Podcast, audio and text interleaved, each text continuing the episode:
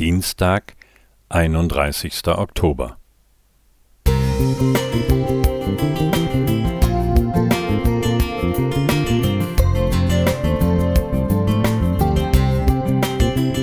Ein kleiner Lichtblick für den Tag.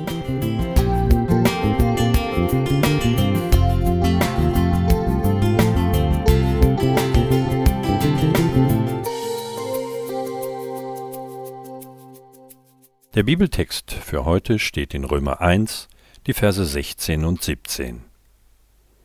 Denn ich schäme mich des Evangeliums nicht, denn es ist eine Kraft Gottes, die selig macht alle, die glauben, die Juden zuerst und ebenso die Griechen. Denn darin wird offenbart die Gerechtigkeit, die vor Gott gilt, welche kommt aus Glauben in Glauben.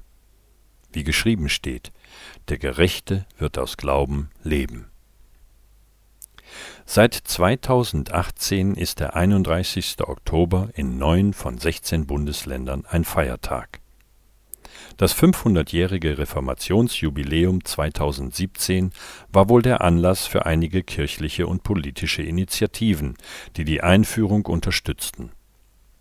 Das Bestreben besinnt sich auf Martin Luther, denn der Anschlag der 95 Thesen gilt gleichzeitig als Startschuss der Reformation sowie als Zäsur in Deutschland und weit darüber hinaus. Die damit verbundenen politischen, kulturellen und gesellschaftlichen Umwälzungen haben eine Entwicklung in Gang gesetzt, die zu mehr Freiheit und Emanzipation in Europa beigetragen hat. Man kann einen kritischen Blick auf die Deutung der Reformation und ihrer Folgen werfen, aber der Konflikt nahm seinen Ursprung in einer geistlichen Fragestellung, die eng mit unserem Bibeltext verknüpft ist. Wie kann ich als Mensch vor Gott gerecht und gut dastehen? Für viele Menschen besitzt diese Frage kaum mehr Relevanz. Gott ist weit weg, ich bin für mich selbst verantwortlich und muss vor mir selbst gerade stehen. Warum sollte ich mir durch eine Kirche oder durch die Bibel ein schlechtes Gewissen machen lassen und mich mit der Frage stressen, ob ich mit mir selbst und den Menschen im Reinen bin? Aber nein, es geht dabei nicht um geistlichen Stress oder religiösen Leistungsdruck, den hatte Luther damals tatsächlich. Es geht um ein Geschenk, dass ich mit Gott in eine persönliche und vertrauensvolle Beziehung treten kann, die mein Leben kräftig und zufrieden sein lässt.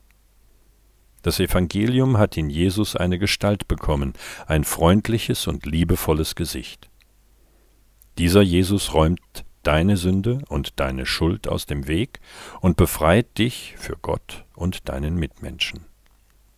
Weil wir Reformation häufig in den großen Kontext der Weltgeschichte einordnen, brauchen wir einen neuen Blick auf das, was in unserem Leben wiederhergestellt werden soll, zum Beispiel mehr Friede und Dankbarkeit, Geduld oder Großzügigkeit, vielleicht auch Humor.